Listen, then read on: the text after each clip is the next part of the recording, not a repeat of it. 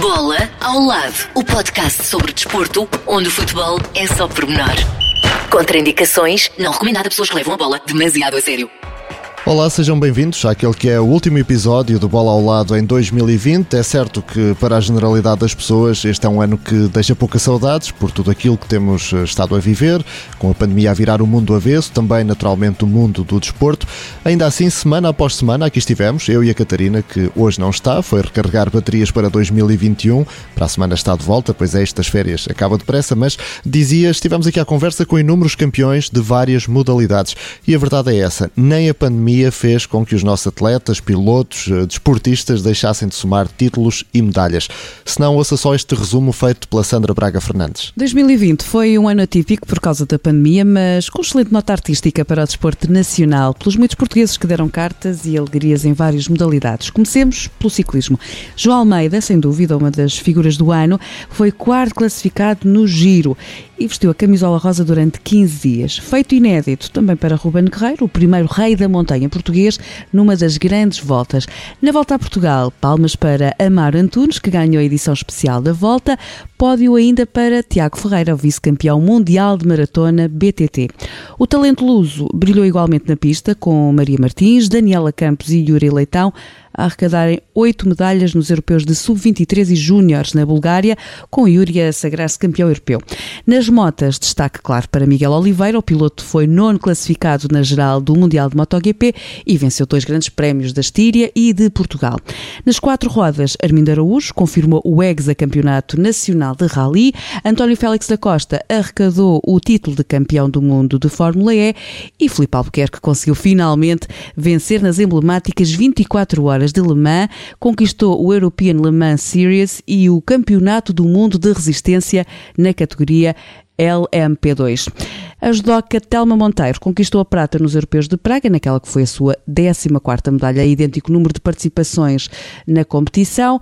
Na Bósnia, Júlia Ferreira venceu os europeus de taekwondo de pesos olímpicos e na Croácia foi medalha de prata nos europeus de clubes, onde Rui Bragança, de resto, se sagrou campeão europeu. Joana Cunha também conquistou a medalha de bronze na categoria de menos 57 quilos. Destaque ainda para a medalha de prata de Vasco Vilaça no Mundial de Triatlo em Hamburgo.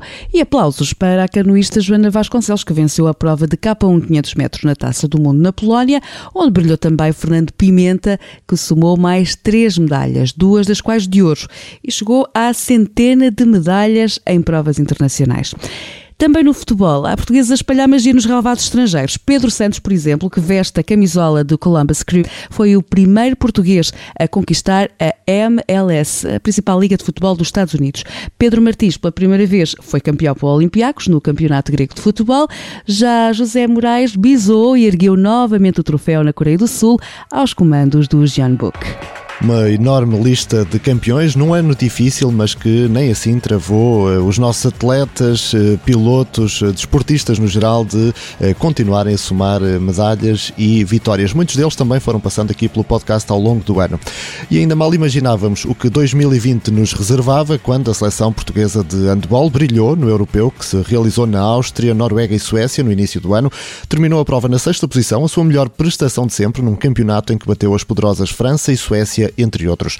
O 6º lugar no europeu, de resto, garantiu ainda a Portugal a presença no Mundial 2021, que vai acontecer no Egito, e a presença no torneio de qualificação olímpica. Um torneio que está marcado para Paris e que poderá então permitir à seleção nacional chegar pela primeira vez aos Jogos Olímpicos. Portugal vai defrontar nesse torneio a França, a Croácia e a Tunísia. Já esta semana foram conhecidos os convocados para os Jogos com a Islândia, de qualificação para o próximo europeu. E porquê é que estou a falar disto? Bom, porque o nosso convidado neste episódio é exatamente o presidente da Federação Portuguesa de Handball, Miguel Laranjeiro. Vamos começar por um projeto da Federação que acaba de ser distinguido pelo Instituto Português do Desporto e Juventude com o Prémio de Ética no Desporto 2020. Falamos do projeto desportivo Handball for All, um projeto criado em 2010. É um programa, no fundo, abrangente, que visa a inclusão de diversos públicos na prática desportiva, por exemplo, pessoas com deficiência ou privadas da liberdade. Mas o Miguel Laranjeiro já nos vai explicar então tudo. Antes de mais, obrigado por se juntar a nós neste episódio e vou pedir-lhe então que nos apresente este projeto e calculo que recebam este prémio com uma enorme satisfação. Recebemos com alegria, naturalmente, e com orgulho. Este é um projeto muito acarinhado na Federação de Handball e tem várias componentes. Handball em cadeira de rodas, onde temos cerca de 100 praticantes. Fomos campeões europeus em 2018, vice-campeões do ano a seguir. Também handball referente a pessoas com deficiência e também deficiência intelectual e deficiência auditiva, ainda para cidadãos privados de liberdade, portanto handball nas prisões, nos estabelecimentos prisionais. Estamos a falar de centenas de atletas, com as suas características, com as suas diferenças, mas que nós temos uma preocupação, uma obrigação, se quiser, de integração. São todos iguais quando jogam handball.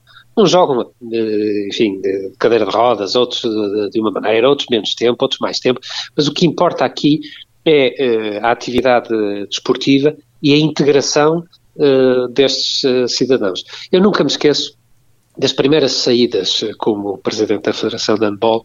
Foi a um torneio internacional em Estarreja, onde também havia, entre outras vertentes do handball, também havia handball em cadeira de rodas. Uhum. E o speaker daquela sessão ia entrevistando os atletas, enfim, e às tantas entrevista pergunta-lhe o nome, a idade, de onde vinha, e pergunta quantas vezes treinava. E ele respondeu, enfim, treinava 2 a 3 vezes por semana, eram as únicas vezes que saiu de casa.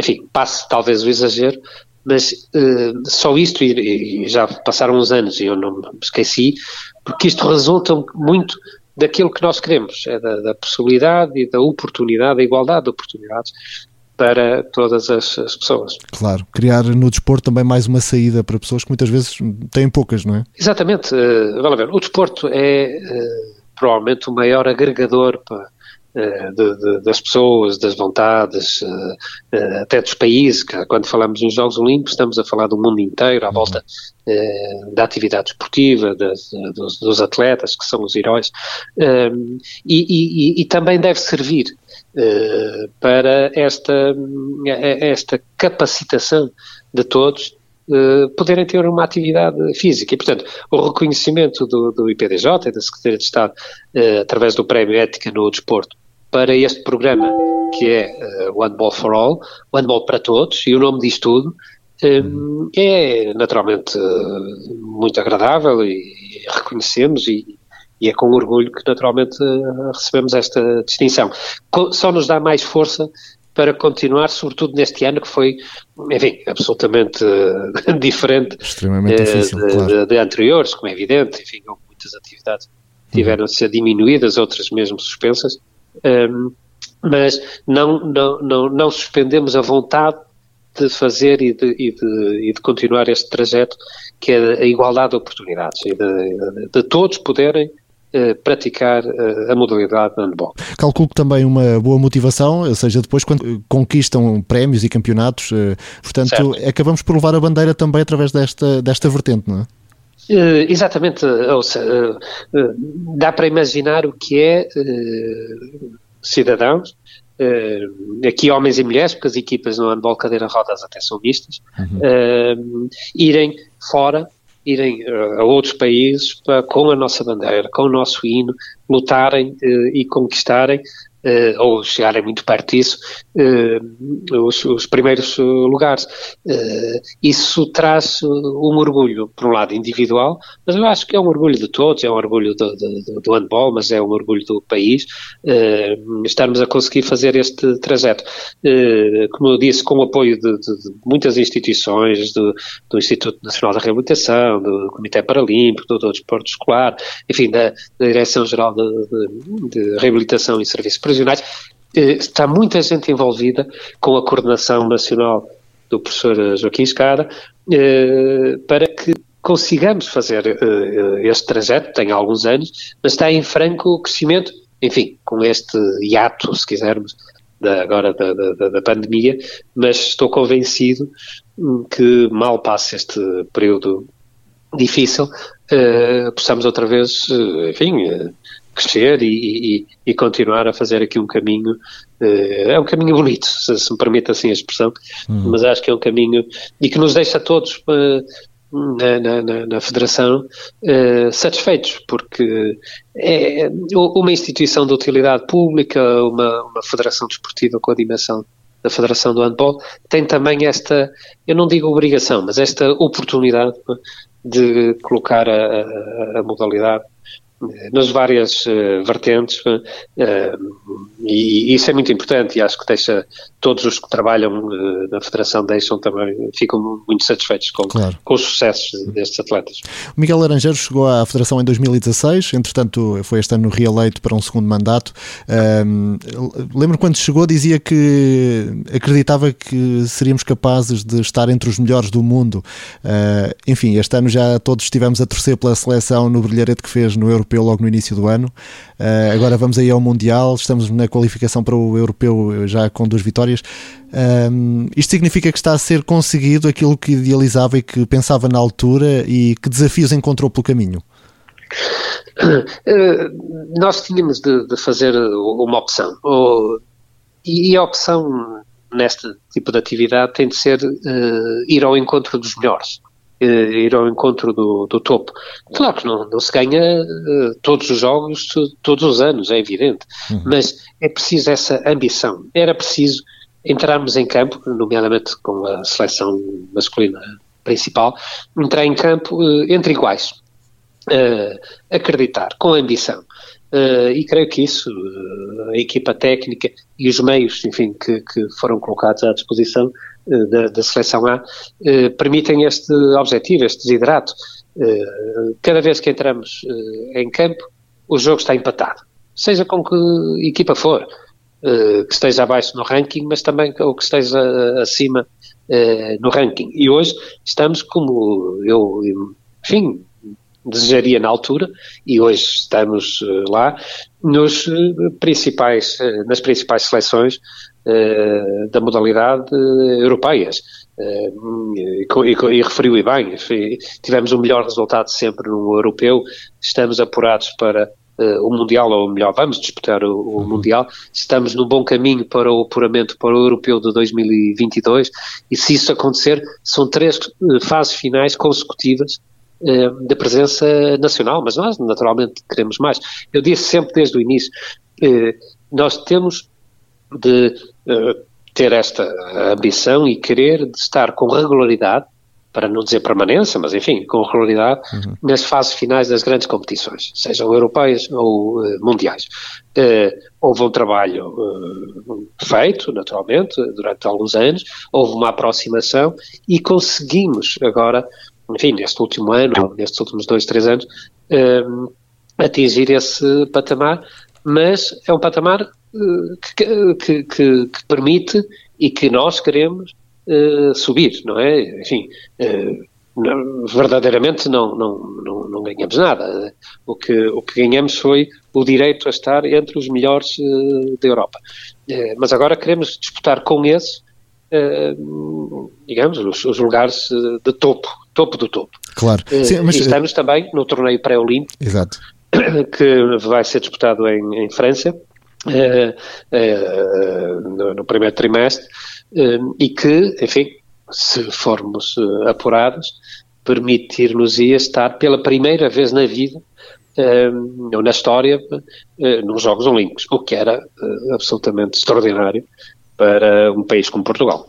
Mas qual é, no seu ponto de vista, o grande segredo? Já falou dos meios que foram disponibilizados, das condições que foram criadas, mas havia matéria-prima, havia trabalho feito, ou o que é que mudou, qual foi o chip que mudou para que de um momento para o outro estivéssemos, ou chegássemos a este patamar? Temos grandes jogadores, enfim, há tempos tínhamos aqui o Carlos Carneiro, esteve connosco quando pendurou as sapatilhas, vá lá, que dizia que perdemos uma década naquelas guerras institucionais, Liga, Federação, enfim, campeonato, já lá vai, mas que isso de alguma forma atrasou-nos.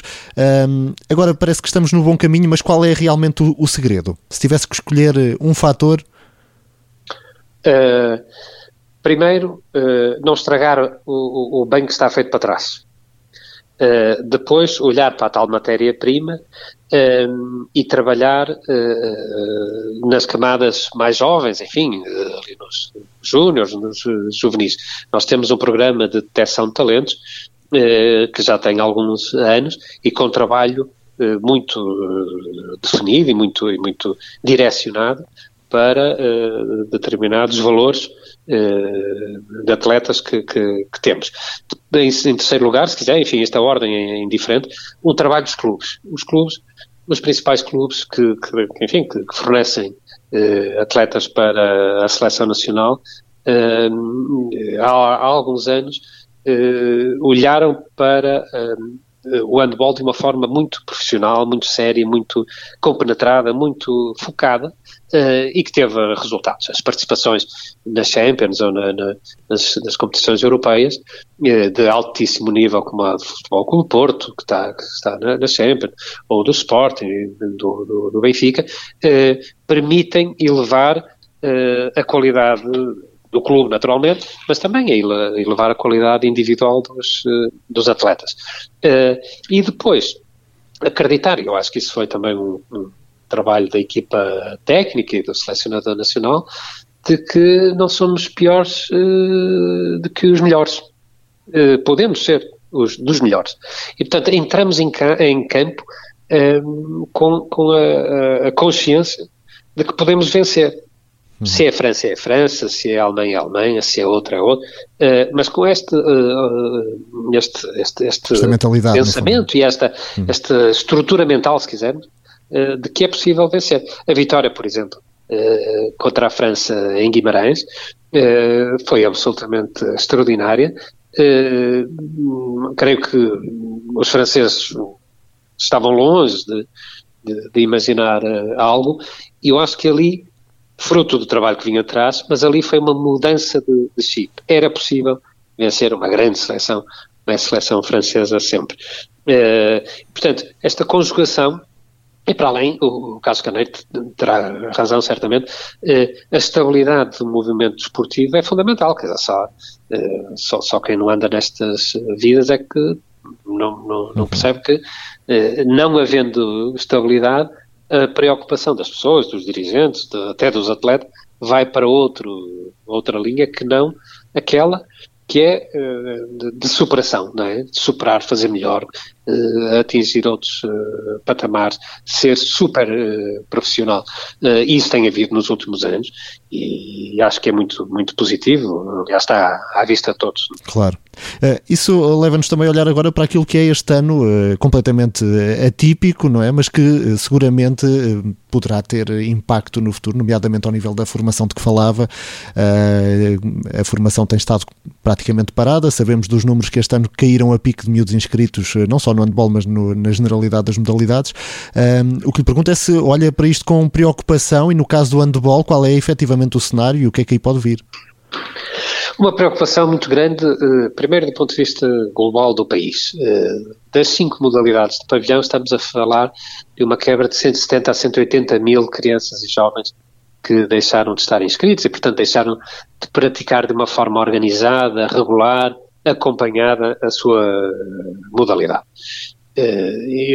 Eu, sem ter dados, costumo dizer que destes 170 a 180 mil, todos os dias, há alguns, não sei se são 5, 10, 50 ou 100, mas todos os dias haverá alguns que desistem definitivamente da atividade esportiva. Isto é uma catástrofe para o país, é para o atleta em si, naturalmente, que deixa de fazer atividade física e desportiva, é para as famílias, mas é para os clubes, mas também é para o país. Um país que não tem a cultura desportiva e, infelizmente, nós estamos muito atrás daquilo que deveria ser, já nem digo ideal, mas enfim, uma média da Europa em termos de cultura desportiva, em termos de atividade física. Somos dos piores países, o 4º pior país da OCDE em termos da atividade física, e somos dos melhores, ou dos piores no sentido que estamos no topo ao nível da obesidade e do excesso de peso. E está tudo ligado, como é evidente, e não temos uma cultura desportiva como eu imagino e como todas as pessoas que estão na área desportiva desejariam. E ao nível da formação, esta paragem tem consequências imediatas, naturalmente, não só no bem-estar físico, mas também no bem-estar mental. Está a ter consequências também ao nível das crianças e dos jovens, mas vai ter consequências futuras, porque isto foi uma travagem às quatro rodas, que vai ter consequências nos próximos anos, naqueles atletas, na melhoria da sua capacitação, na base de recrutamento das modalidades, na criação de dificuldades para os clubes, porque, como todos sabemos, enfim, a esmagadora maioria dos clubes vive sobretudo das inscrições e dos atletas, dos jovens, para sobreviver, para pagarem as suas despesas. Está a haver uma dificuldade muito, muito grande ao nível dos pequenos, médios clubes pelo país fora, e portanto esta falta de competição ao nível da formação vai ter consequências, para além das que já tem, consequências muito, muito graves. O desporto é a única atividade humana que consegue conciliar um sem número de dimensões. Desde logo, dimensões como a saúde, o bem-estar físico, mental, as questões da formação, as questões da igualdade de oportunidades, da igualdade de género, as questões do respeito pelo outro, pelo adversário, saber ganhar, saber perder. Também uma dimensão económica, porque os clubes, os pais, os atletas movimentam todas as semanas muito da economia dos diversos concelhos, e também uma de projeção do território ou do país, no caso das seleções nacionais. Não há nenhuma outra atividade humana que consiga conciliar tudo isto numa só dimensão, se quisermos. Uhum. E ao parar desta forma, e sem perspectivas, eu creio que o mais grave é sem perspectiva neste momento, de quando poderá voltar a haver competições adaptadas naturalmente à situação.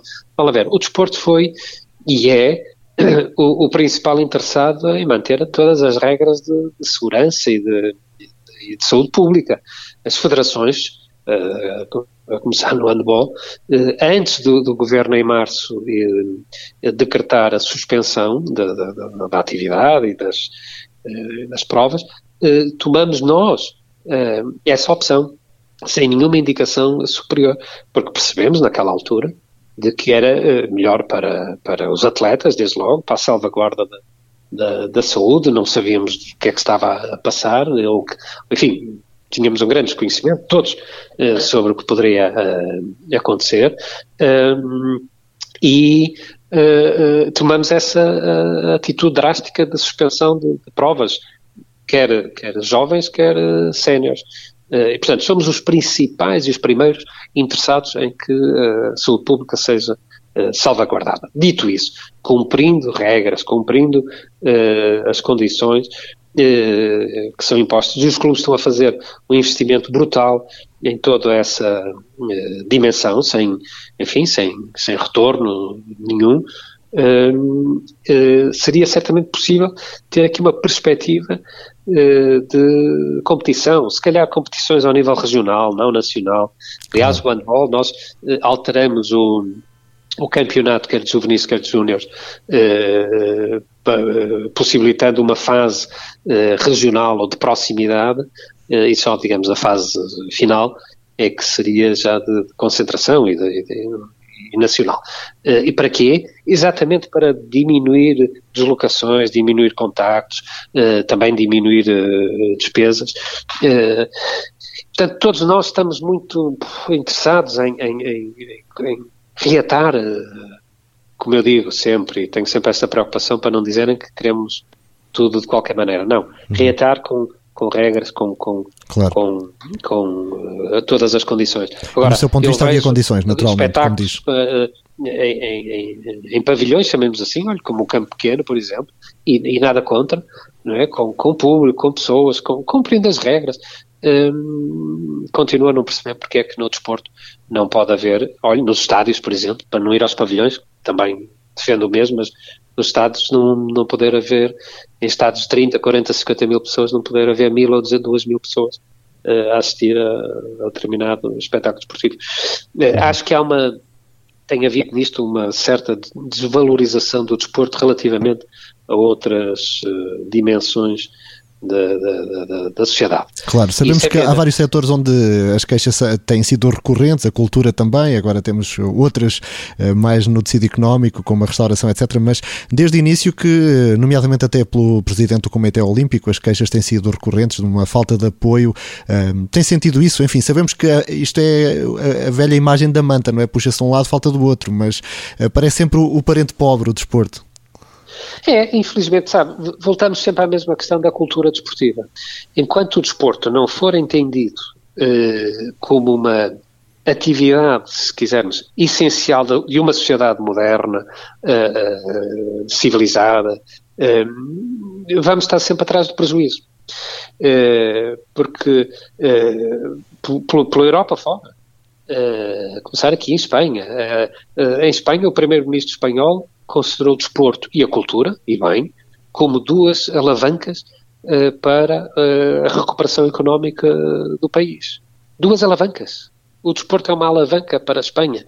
Ora, eu também gostava que fosse entendido, a todos os níveis, o desporto como essa alavanca também para a recuperação económica, a recuperação social, a recuperação para a integração através destes jovens no movimento desportivo, e não é, portanto, somos parentes pobres porque não somos considerados, provavelmente nunca fomos, como uma atividade com esta importância, que a tem.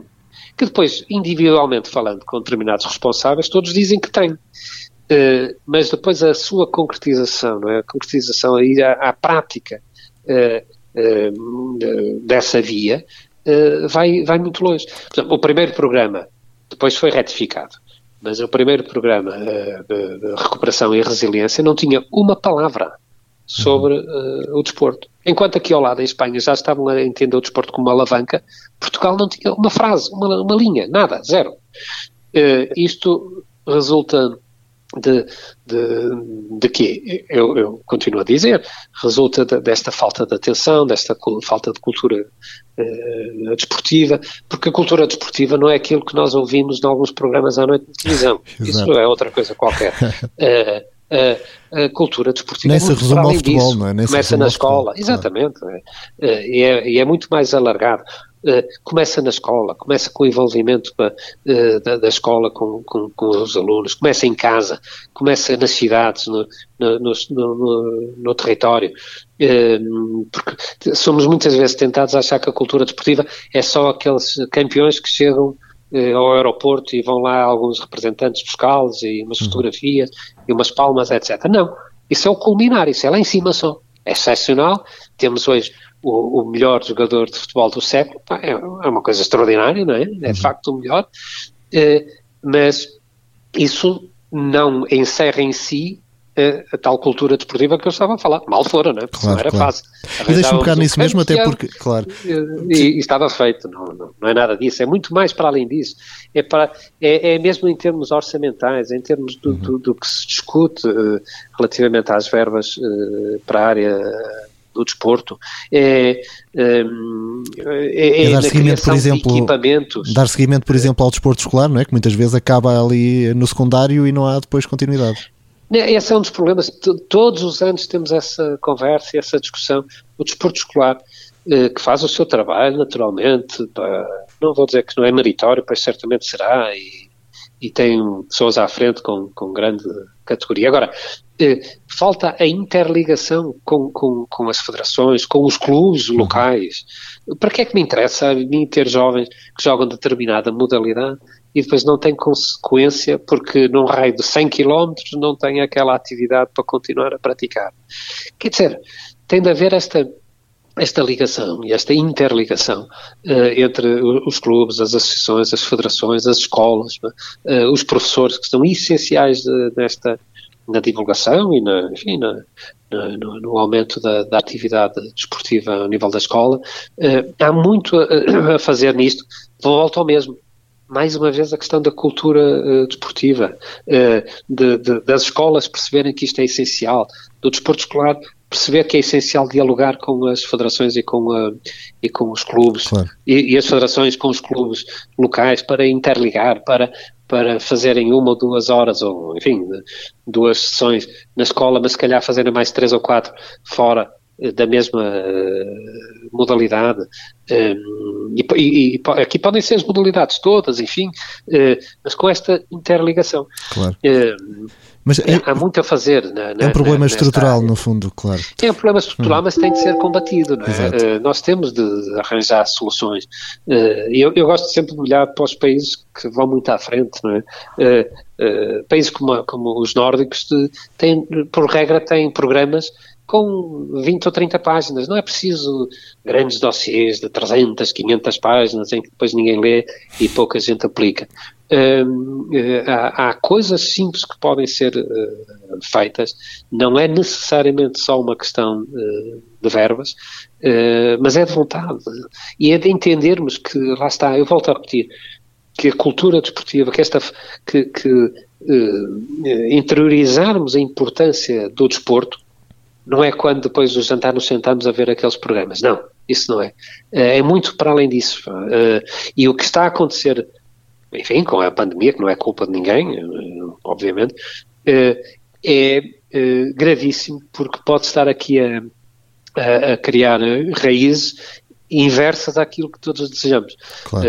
Da acomodação, por exemplo, olha, uma outra, que é a acomodação, se calhar, de alguns pais, em não ter de sair ao fim de semana com os filhos para ir fazer umas dezenas ou centenas de quilómetros para assistir e levar os miúdos para outras terras, os próprios jovens a desistir e a querer ficar em casa a jogar PlayStation, é, portanto, um desporto de sofá em troca de um desporto que convive, que pratica exercícios, que tem regras, que tem, enfim, tem todos os cuidados, e isto vai ter consequências. Daqui a uns anos, não muitos, infelizmente, estaremos cá para ver a própria Direção-Geral de Saúde a solicitar o apoio de todos, do país, dos clubes, das associações, das federações, para aumentar a atividade física, porque os níveis de obesidade e de excesso de peso voltaram a subir e já não somos o quarto pior, mas já somos se calhar o segundo ou o primeiro. E isso é que me preocupa, não é? É evidente. Falava desse craque que é Cristiano Ronaldo, jogador do século.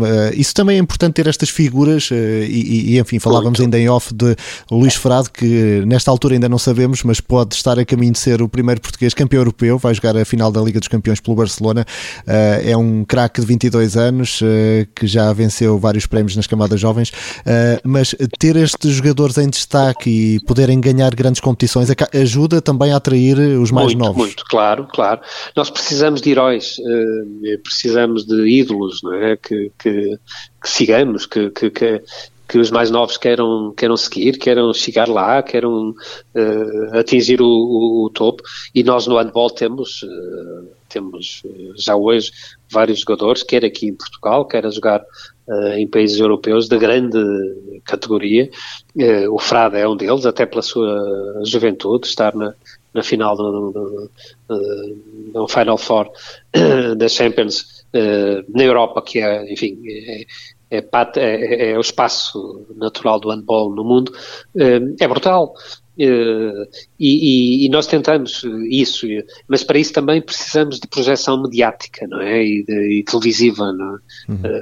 Em certo sentido, porque os jovens, as crianças têm de ver, têm de olhar, têm de sentir que há que existem aqueles ídolos e que eles podem chegar lá. É muito importante. Nós sentimos, por exemplo, durante o europeu, enfim, logo a seguir, claro que, enfim, pouco tempo depois aconteceu a pandemia, mas um aumento da atratividade da modalidade, do prazer, do querer saber, muitos desconhecendo dizem, mas então Portugal, como é que foi possível vencer a França, a Suécia, e isso leva a tudo um ambiente positivo, não é? Que é muito importante. Enfim, esperemos repeti-lo agora nos próximos meses com estas participações, quer no Mundial, no torneio pré-olímpico, no apuramento para o europeu de 22, são sempre momentos muito, muito importantes. Mas acaba por ser aqui um bocadinho, sabem disso. Claro, acaba por ser um bocadinho quase ao contrário daquilo que seria desejável, que é as pessoas aparecem depois de haver resultados, não é? Quando deviam estar lá a apoiar, acabamos por acordar para a modalidade quando a seleção já está a fazer um brilharete, não é? E aí estamos todos ali a torcer, mas até lá esquecemos um bocadinho dos nossos atletas. Mas enfim, eles também, os atletas, a equipa técnica também percebe isto, sabe isso, e são super profissionais e percebem que têm de dar resultados para depois as pessoas terem essa atenção, as pessoas e a própria comunicação social, enfim. Durante o europeu, enfim, foi muito comentada a questão das transmissões televisivas, e foi muito importante que a RTP, que vai também agora transmitir os Jogos de Portugal,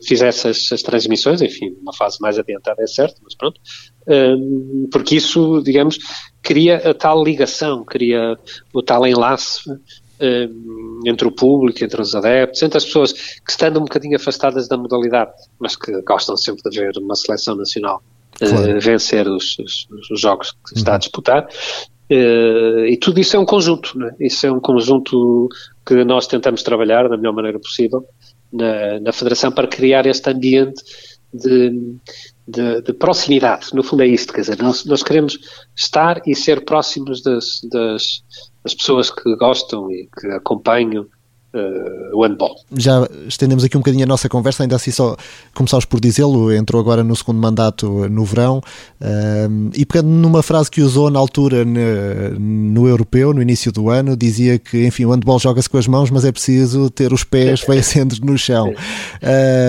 É assim que olha para o futuro, sobretudo nesta fase tão difícil, e calculo que não estivesse à espera quando chegou à Federação de encontrar ou de atravessarmos uma situação destas. Tem de ser assim, acho eu. Enfim,